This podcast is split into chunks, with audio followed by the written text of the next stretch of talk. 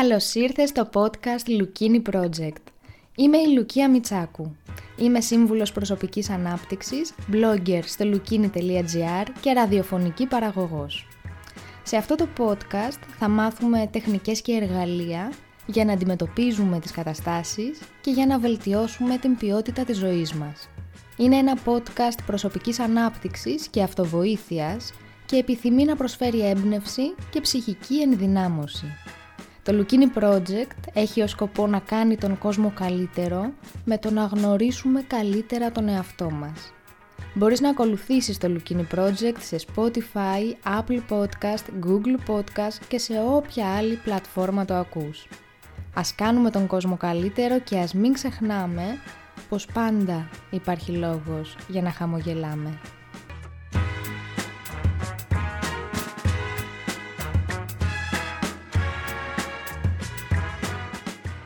Καλώς ήρθες! Αυτό είναι το 14ο επεισόδιο του podcast Lukini Project και έχει τίτλο «Μυστικά για να διαχειριστείς μία προθεσμία. Διαχείριση χρόνου». Μήπως νιώθεις συνέχεια πως δεν προλαβαίνεις, πως πρέπει να κάνεις χίλια πράγματα και δεν έχεις το χρόνο να τα κάνεις; Ή μήπως νιώθεις πως τρέχεις κυνηγώντας το χρόνο και πάλι δεν προλαβαίνεις μία προθεσμία, ένα deadline; Είμαι σίγουρη ότι σου έχει συμβεί, γιατί έχει συμβεί σε όλους μας. Και είμαι σίγουρη πως αυτό σου προκαλεί στρες και κάνει την ζωή σου πιο δύσκολη. Ειδικά σε αυτήν την τόσο ιδιαίτερη περίοδο που ζούμε εδώ και ένα χρόνο, το τελευταίο πράγμα που θέλουμε είναι να προσθέσουμε στην ζωή μας και άλλο άγχος. Γι' αυτό το λόγο σήμερα θα μιλήσουμε για μυστικά που θα μας βοηθήσουν να διαχειριστούμε μία προθεσμία. Μπορεί αυτή η προθεσμία, αυτό το deadline, να είναι σχετικό με τη δουλειά ή με τις σπουδές αλλά μπορεί και όχι, μπορεί να μιλάμε για μια προθεσμία που έχεις θέσει εσύ στον εαυτό σου. Σχετικά με τι, σχετικά με το να ανοίξεις την δική σου επιχείρηση, να γράψεις ένα βιβλίο, να αποκτήσεις μια καινούρια δεξιότητα, να κάνεις ένα μάθημα σε έναν τομέα που σε ενδιαφέρει, οτιδήποτε. Μπορεί να δυσκολεύεσαι ακόμα και να καθαρίσεις το σπίτι ή να πλύνεις τα ρούχα, και ενώ λες αυτό θα το έχω τελειώσει μέχρι αύριο, τελικά να μην τα καταφέρνεις. Και αυτό είναι μια προθεσμία που θέτουμε στον εαυτό μας. Και όταν δεν καταφέρνουμε να έχουμε ολοκληρώσει κάτι το οποίο έχει μια προθεσμία, αγχωνόμαστε περισσότερο. Και φυσικά όσο περισσότερο αγχωνόμαστε, τόσο περισσότερο η σκέψη μας γίνεται πιο θολή και τόσο δυσκολευόμαστε να το κάνουμε τελικά αυτό που είχαμε υποσχεθεί στον εαυτό μας ή σε κάποιον άλλον. Σήμερα λοιπόν είμαστε εδώ, είμαστε μαζί για να σπάσουμε αυτόν τον φαύλο κύκλο.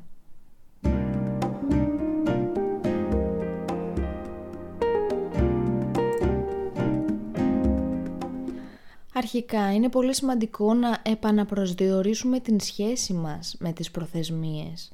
Οι προθεσμίες δεν είναι κακό πράγμα, δεν είναι κάτι που προσπαθεί να μας αγχώσει, κάτι το απειλητικό. Οι προθεσμίες μας βοηθούν σε πολλά πράγματα. Μας βοηθούν να οργανώσουμε καλύτερα τον χρόνο μας, να θέσουμε προτεραιότητες στη ζωή μας, να κάνουμε κάτι ακόμα και όταν δεν έχουμε όρεξη να το κάνουμε μας βοηθούν να ολοκληρώσουμε κάτι που υπό άλλες συνθήκες θα το δουλεύαμε συνέχεια μέχρι να νιώσουμε πως είναι έτοιμο, μέχρι να νιώσουμε πως είναι τέλειο. Μας γλιτώνουν χρόνο, μας φέρνουν πιο κοντά στον στόχο μας. Αν δεν είχαμε προθεσμίες, είναι πολύ πιθανό να μην είχαμε κάνει τίποτα απολύτως από τα πράγματα που έχουμε κάνει.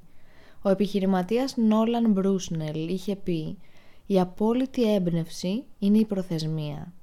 Η Αμερικανίδα συγγραφέας Ρίτα Μέι Μπράουν είχε πει και αυτή «Η προθεσμία είναι μια αρνητική έμπνευση, αλλά και πάλι είναι καλύτερη από την καθόλου έμπνευση».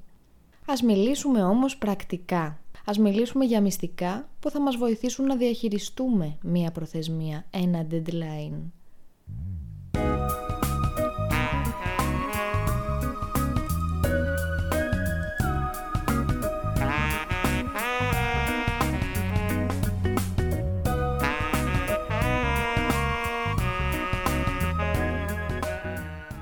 Νούμερο 1.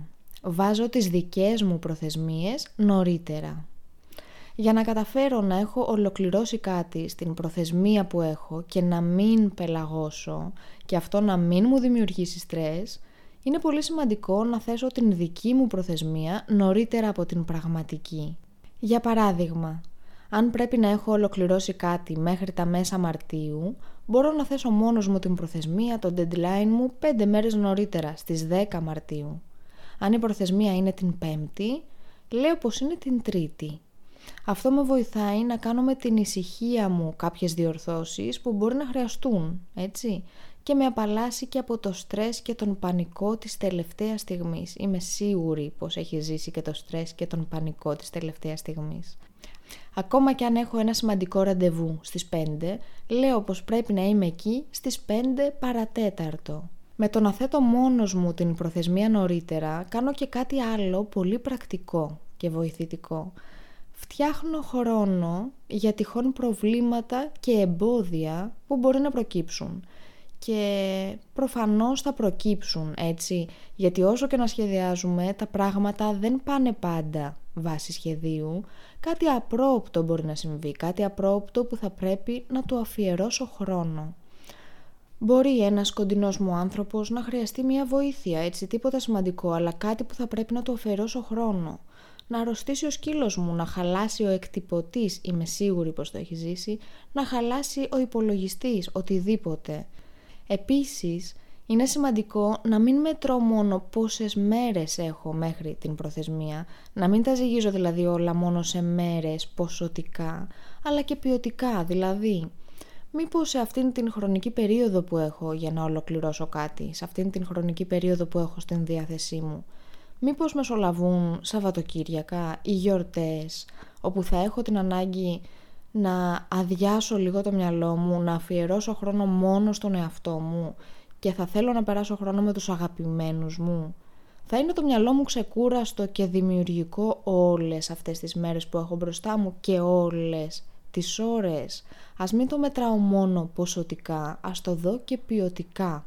Με το να θέτω την προθεσμία νωρίτερα, απαλλάσσομαι από το στρες της τελευταίας στιγμής και αυτό τον πανικό της τελευταίας στιγμής και φτιάχνω και χρόνο για το απρόοπτο.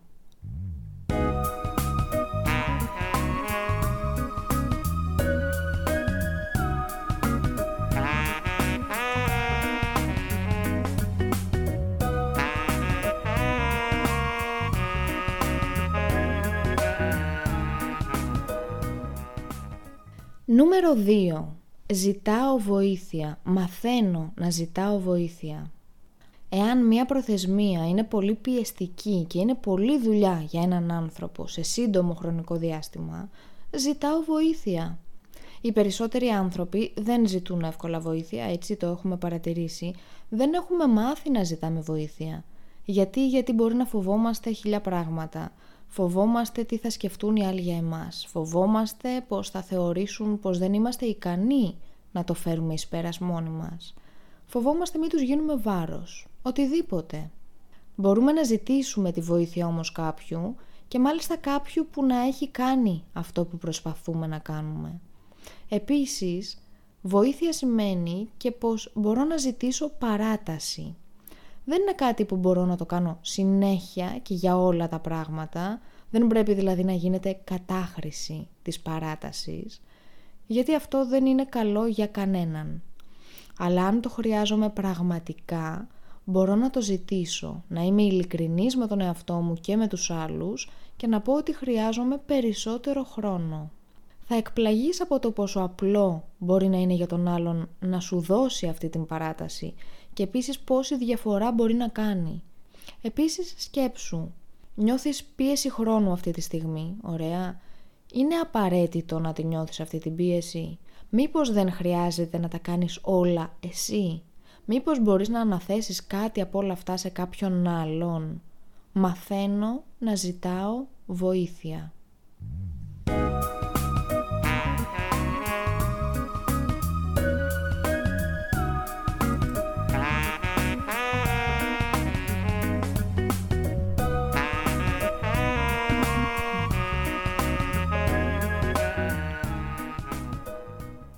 Νούμερο 3. Θέτω προτεραιότητες, επίγον και σημαντικό. Μπορεί να έχω πολλά πράγματα στο μυαλό μου που να θέλω να ολοκληρώσω και να τρέχουν όλα ταυτόχρονα. Πρέπει να θέσω προτεραιότητες. Κάνε λοιπόν την εξής άσκηση.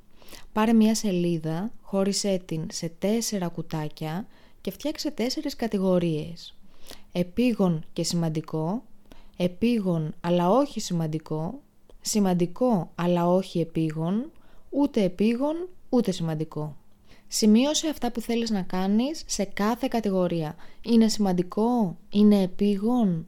Αυτά που δεν είναι ούτε επίγοντα ούτε σημαντικά μπορείς να τα αφήσεις τελευταία, να τα βάλεις λίγο στην άκρη. Μπορείς να αφιερώσεις χρόνο σε αυτά που είναι επίγοντα και σημαντικά. Με αυτόν τον τρόπο μπορείς να θέσεις τους στόχους σου και μακροπρόθεσμους και βραχυπρόθεσμους και θέτεις και τις προτεραιότητές σου. Με το να έχεις σε μία λίστα αυτά που είναι επίγοντα, μπορείς να κερδίσεις χρόνο και να αφοσιωθείς σε αυτά. Η αλήθεια είναι πως δεν μπορούμε να τα κάνουμε όλα ταυτόχρονα, δεν γίνεται. Αυτό το multitasking είναι μύθος και μάλιστα έχει καταρριφθεί από τους επιστήμονες τα τελευταία χρόνια. Συγκεκριμένα, υποστηρίζουν ότι μπορεί να μειώσει την αποδοτικότητα ακόμα και στο 40%. Γι' αυτό είναι σημαντικό να θέσω προτεραιότητες.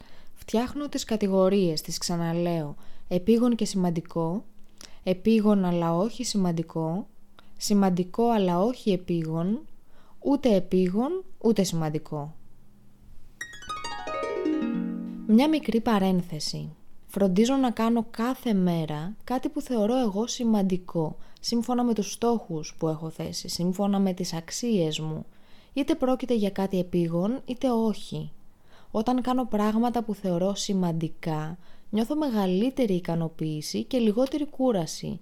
Αισθάνομαι ότι η μέρα μου ήταν παραγωγική και δημιουργική.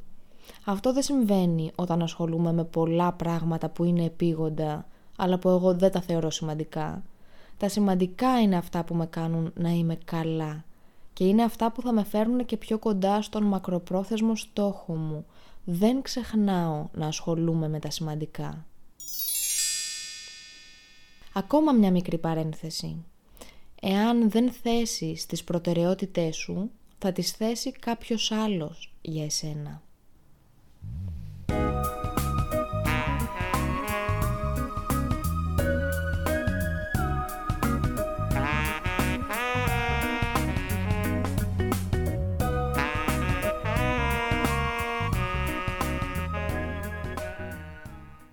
Νούμερο 4. Το προγραμματίζω, το γράφω στην ατζέντα μου. Αν δεν το έχω προγραμματίσει, δεν θα το κάνω ποτέ. Σημειώνω στην ατζέντα μου όλες τις δραστηριότητες που απαιτούν προγραμματισμό, όλες τις προθεσμίες, τα deadlines, τα ραντεβού, τα πάντα.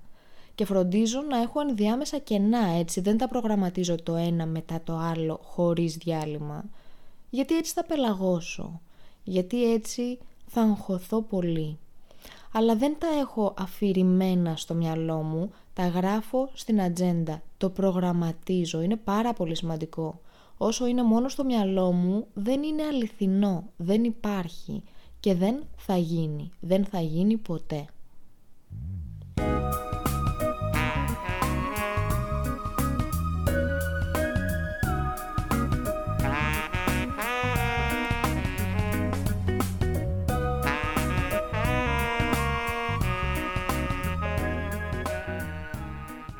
Νούμερο 5. Μικρά βήματα, μεγάλη στόχη.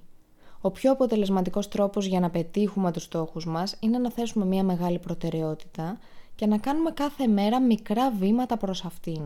Πώς γίνεται όμως αυτό; Είναι πολύ σημαντικό να χωρίσουμε ένα μεγάλο project, ένα μεγάλο εγχείρημα σε πολύ μικρά μικρά βήματα. Αυτό θα μας βοηθήσει και να σταματήσουμε να αναβάλουμε και να κάνουμε επιτέλους το πρώτο βήμα και θα μας κάνει να νιώσουμε ότι έχουμε τον έλεγχο. Το να χωρίζουμε ένα μεγάλο project σε μικρά βήματα μας δίνει ουσιαστικά τη δυνατότητα να προγραμματίζουμε κάθε μέρα αυτά τα μικρά βήματα και να τα ολοκληρώνουμε. Τι γίνεται λοιπόν με αυτό; Με αυτόν τον τρόπο δεν βρισκόμαστε ξαφνικά μπροστά σε μια προθεσμία με ένα τεράστιο ανολοκλήρωτο project μπροστά μας. Έχουμε κάνει κάθε μέρα τα μικρά βηματάκια που απαιτούνται και έτσι δεν φτάνω σε αυτήν την κατάσταση την συναισθηματική της τελευταίας στιγμής με αυτό τον φόβο και τον πανικό και το άγχος. Μικρά βήματα, μεγάλη στόχη. Χωρίζω ένα μεγάλο project σε μικρά μικρά βήματα.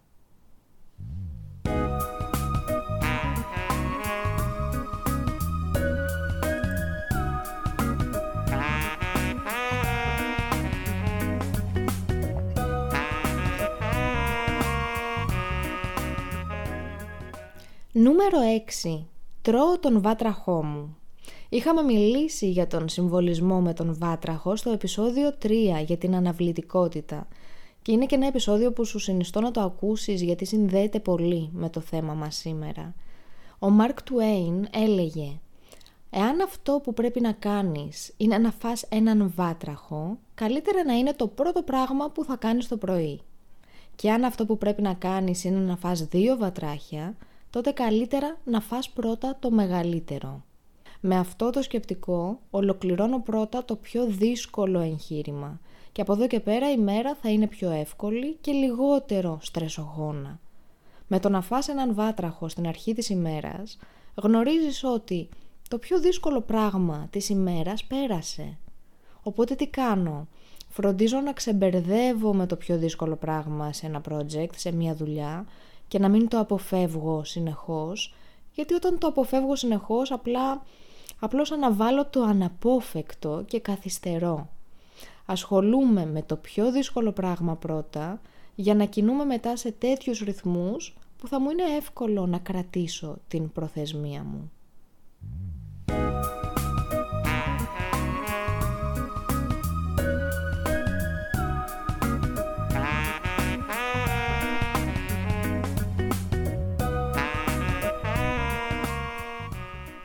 Νούμερο 7. Θέτω ρεαλιστικές προθεσμίες.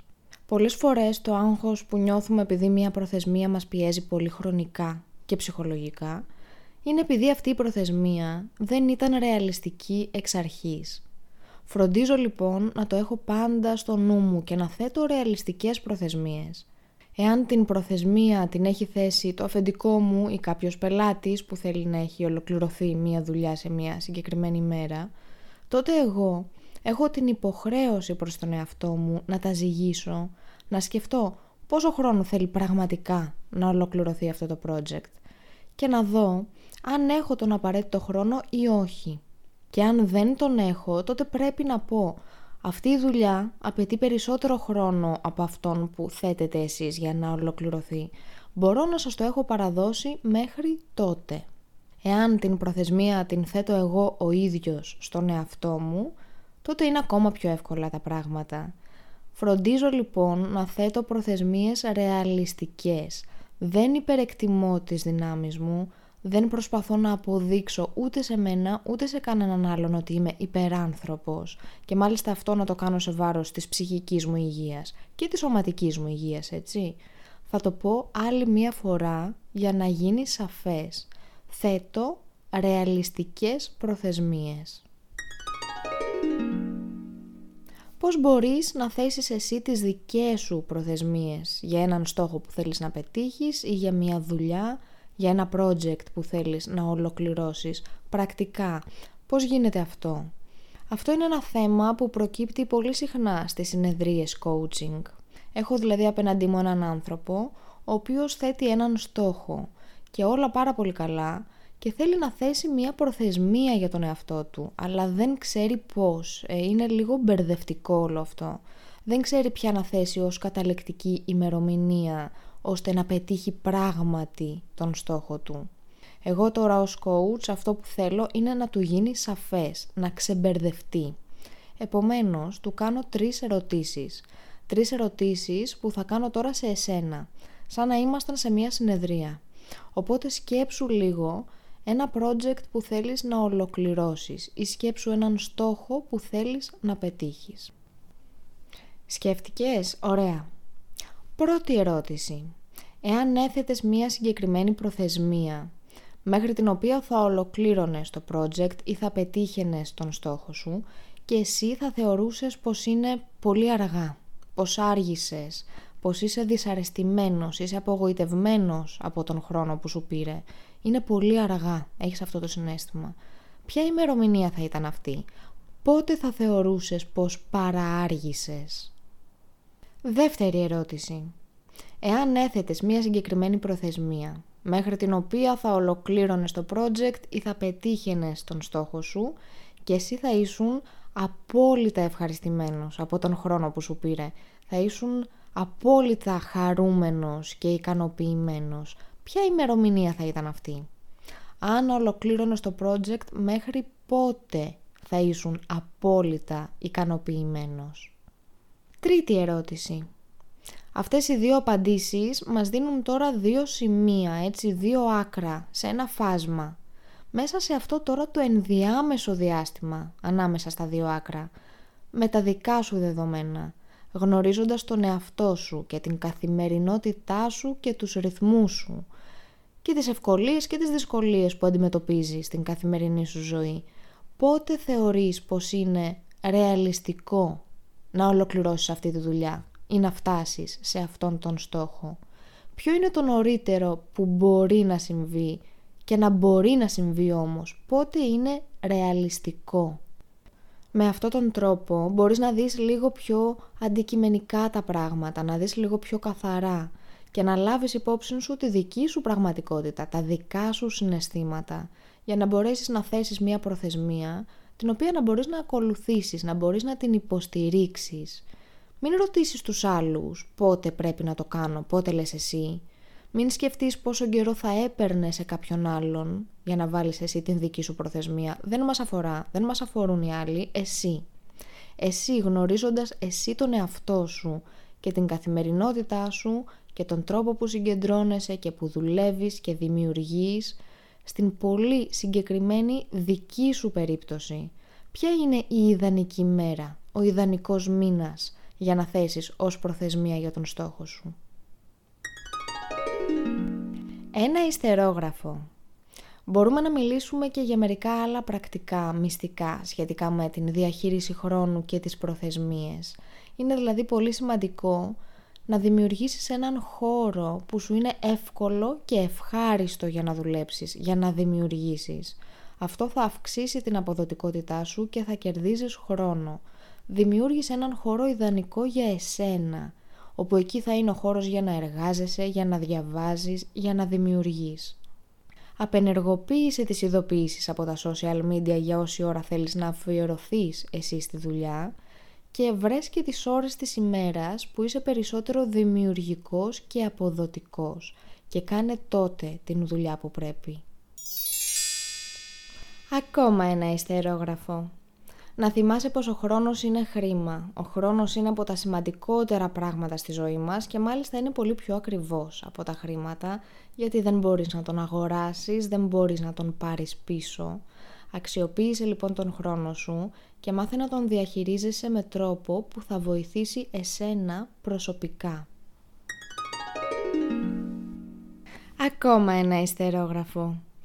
Υπάρχει κι άλλη μια ερώτηση που είναι πολύ σημαντική και πολύ χρήσιμη να την κάνεις στον εαυτό σου. Είναι η αγαπημένη μου ερώτηση σε όλα τα θέματα. Γιατί; Στην προκειμένη περίπτωση, γιατί θέλεις να προλάβεις, γιατί θέλεις να τηρήσεις αυτήν την προθεσμία; Η πρώτη απάντηση που θα σου έρθει στο μυαλό μάλλον δεν θα σε βοηθήσει ιδιαίτερα γιατί μπορεί να είναι γιατί πρέπει, γιατί το περιμένει το αφεντικό μου κτλ. Συνέχισε να ρωτάς γιατί μέχρι να νιώσεις πως έφτασες στην πηγή. Κάνε αυτό το παιχνίδι, αυτή την άσκηση μόνο σου με τον εαυτό σου. Ρώτα συνέχεια γιατί. Συνέχισε να ρωτάς τον εαυτό σου γιατί μέχρι να μην έχει άλλο. Αυτό το τελικό γιατί είναι το κίνητρό σου. Αν σου είναι ξεκάθαρο, δεν θα δυσκολευτείς από εδώ και πέρα να διαχειριστείς τον χρόνο σου δημιουργικά, θα σε οδηγεί πάντα αυτό το γιατί. Μια μικρή ιστορία για προτεραιότητες. Ένας καθηγητής φιλοσοφίας εμφανίστηκε στην τάξη του με μια μεγάλη χάρτινη κούτα. Χωρίς να μιλήσει, έβγαλε από μέσα ένα άδειο γυάλινο βάζο και άρχισε να το γεμίζει με μικρές πέτρες. Οι μαθητές του τον κοιτούσαν με απορία. Όταν το βάζο δεν χωρούσε άλλο, ρώτησε «Είναι γεμάτο το βάζο» Οι μαθητές απάντησαν «Ναι, είναι γεμάτο». Στη συνέχεια πήρε από τη χάρτινη κούτα ένα σακουλάκι με μικρά βότσαλα και άρχισε να γεμίζει το βάζο. Το κούνησε λίγο και τα βότσαλα κύλησαν και γέμισαν τα κενά μεταξύ των πετρών. Όταν το βάζο δεν χωρούσε άλλο, ρώτησε «Είναι γεμάτο το βάζο» Οι μαθητές απάντησαν «Ναι, είναι γεμάτο».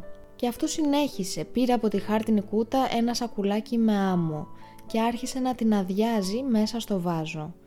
Η άμμος χύθηκε και γέμισε όλα τα κενά μεταξύ των πετρών και των βοτσάλων. Και όταν το βάζο δεν χωρούσε άλλο, ρώτησε «Είναι γεμάτο το βάζο» Οι μαθητές δίστασαν για λίγο, αλλά απάντησαν «Ναι, είναι γεμάτο». Αυτός λοιπόν συνέχισε, πήρε από τη χάρτινη κούτα δύο μπουκάλια μπύρες και άρχισε να τις αδειάζει μέσα στο βάζο. Τα υγρά γέμισαν όλο το υπόλοιπο κενό του βάζου και όταν το βάζο δεν χωρούσε άλλο, ρώτησε «Είναι γεμάτο το βάζο» Οι μαθητές αυτή τη φορά γέλασαν και είπαν «Ναι, είναι γεμάτο».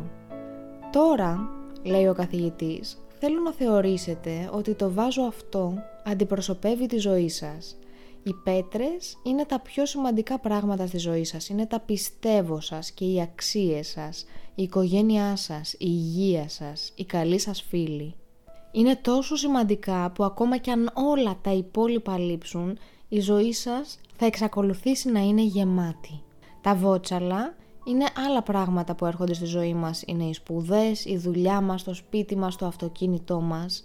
Αν αυτά τα βάλετε πρώτα στο βάζο, δεν θα υπάρχει χώρος για τις πέτρες, που είναι τα σημαντικά της ζωής. Η άμμος είναι όλα τα υπόλοιπα, τα πολύ μικρά της ζωής. Αν βάλεις πρώτα άμμο στο βάζο, δεν θα υπάρχει χώρος ούτε για τις πέτρες, αλλά ούτε για τα βότσαλα.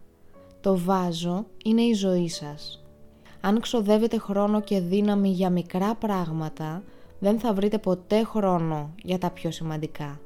Ξεχωρίστε ποια είναι τα πιο σημαντικά για την ευτυχία σας. Ψάξτε μέσα σας να βρείτε τι έχει πραγματικά αξία και δώστε του προτεραιότητα. Πάντα θα υπάρχει χρόνος για γνώση και σπουδές, πάντα θα υπάρχει χρόνος για εργασία, πάντα θα υπάρχει χρόνος για να φτιάξετε το σπίτι σας, το αυτοκίνητό σας, όλα αυτά όμως να φροντίσετε για τις πέτρες πρώτα. Ξεχωρίστε τις προτεραιότητες. Ένας μαθητής ρώτησε «Εντάξει, αλλά η μπύρα τι αντιπροσωπεύει» και ο καθηγητής γελώντας του απαντά «Χαίρομαι που ρωτάς, θα σας πω. Δεν έχει σημασία πόσο γεμάτη είναι η ζωή σας, δεν έχει σημασία πόσο στριμωγμένος είσαι, γιατί πρέπει να ξέρεις ότι πάντα θα υπάρχει λίγος χώρος για δύο μπύρες με έναν φίλο». Αυτή είναι η ιστορία. Όπου μπύρες, βάλε κάτι που σου προκαλεί χαρά, που σε χαλαρώνει και μπορείς να το απολαύσεις με έναν δικό σου άνθρωπο. Αν μας μαθαίνουν κάτι οι προθεσμίες και η διαχείριση χρόνου, είναι να θέτουμε προτεραιότητες στη ζωή μας, να συνειδητοποιούμε τι είναι για εμάς σημαντικό. Μιλήσαμε πριν για τον διαχωρισμό μεταξύ επίγοντος και σημαντικού. Ας μην αφήνουμε σε όλη μας τη ζωή το επίγον να παίρνει τη θέση του σημαντικού. Ας μην ξεχνάμε τα σημαντικά. Τα σημαντικά είναι η ζωή μας, όχι τα επίγοντα. Εύχομαι κάτι από όλα αυτά που συζητήσαμε σήμερα σε αυτό το podcast να σας βοηθήσει πραγματικά και όπως πάντα θα χαρώ να ακούσω τα σχόλιά σας, τις εντυπώσεις σας, τις ερωτήσεις σας και προτάσεις για θέματα που σας ενδιαφέρουν πολύ και θέλετε να αναλύσουμε σε αυτό εδώ το podcast. Πώς θα τα λέμε, πώς θα επικοινωνούμε, πολύ σημαντικό κομμάτι αυτό. Τα λέμε μέσα από την σελίδα Λουκίνι στο facebook, το Λουκίνι με λατινικούς χαρακτήρες και στο lukini.gr υπάρχουν όλα τα podcast και αν γραφτείτε στο newsletter θα λαμβάνετε email κάθε φορά που δημοσιεύεται ένα νέο podcast ή ένα νέο άρθρο. Τα λέμε και μέσα από το group στο facebook Lukini Project Podcast όπου κάθε πέμπτη στις 7.30 το απόγευμα κάνουμε και την διαδραστική μας ακρόαση. Τα λέμε και μέσα από το Instagram Λουκίνι Project και Λουκία Μιτσάκου. Εάν δεν είστε στα social media και θέλετε να επικοινωνήσουμε, μπορείτε να πάτε στο lukini.gr και να μου στείλετε μήνυμα μέσα από την φόρμα επικοινωνίας. Τι άλλο μπορείτε να κάνετε; Μπορείτε φυσικά να κάνετε share αυτό το podcast στα social media. Θα χαρώ πολύ να κάνετε subscribe στο podcast, στην εφαρμογή που το ακούτε, να εγγραφείτε ως ακροατές, να κάνετε download το επεισόδιο, να το κατεβάσετε για να μπορείτε να το ακούτε μετά εκτός σύνδεσης όποια στιγμή θέλετε και να αφήσετε ένα review, ένα review με 5 αστεράκια εάν σας άρεσε στο Apple Podcasts γιατί έτσι θα βοηθήσετε να διαδοθεί το Lukini Project, να μεγαλώσει ακόμα περισσότερο η παρέα μας. Πέρα από όλα αυτά, τα σχετικά με τα social media, είναι κάτι που το λέω κάθε φορά, αλλά είναι πολύ σημαντικό για εμένα.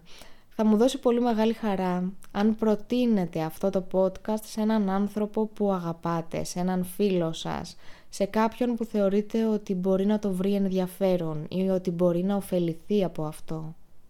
Είμαι η Λουκία Μιτσάκου και αυτό ήταν το 14ο επεισόδιο Λουκίνι Project. Είμαστε ήδη στο 14ο επεισόδιο και είμαστε ακόμα στην αρχή. Ευχαριστώ πάρα πολύ για όλα. Ευχαριστώ που άκουσες ολόκληρο αυτό το επεισόδιο. Είμαι ευγνώμων για την παρέα σου. Είμαι ευγνώμων για τα σχόλια που ακούω κάθε φορά και χαίρομαι πάρα πολύ που βλέπω ότι μεγαλώνει η παρέα μας και που είμαστε εδώ όλοι μαζί και κάνουμε αυτήν την διαδρομή παρέα. Και κάτι που τονίζω πάντα στο τέλος, δεν είναι καθόλου δεδομένο, χαίρομαι πάρα πολύ που αφιερώνεις χρόνο στον εαυτό σου, αφιερώνεις χρόνο στην προσωπική σου ανάπτυξη, προσπαθείς να κάνεις την ζωή σου καλύτερη. Και μέσα σε αυτή τη μέρα σήμερα που μπορεί να ήταν μια μέρα δύσκολη, μπορεί να ήταν μια μέρα κουραστική, μέσα σε αυτή τη μέρα έφτιαξες τον χρόνο και βρήκες αυτό το μισάωρο που το αφιέρωσες μόνο στον εαυτό σου και προσπάθησες να κάνεις κάτι καλό για εσένα. Χαίρομαι πάρα πολύ γι' αυτό, χαίρομαι πραγματικά πάρα πολύ γι' αυτό και δεν είναι καθόλου δεδομένο. Να θυμάστε ότι εάν δεν θέσετε εσείς τις δικές σας προτεραιότητες, θα τις θέσει κάποιος άλλος για εσάς. Να είστε καλά, να προσέχετε τον εαυτό σας και να μην ξεχνάμε πως πάντα υπάρχει λόγος για να χαμογελάμε. Από εμένα, φίλοι, μεγάλο.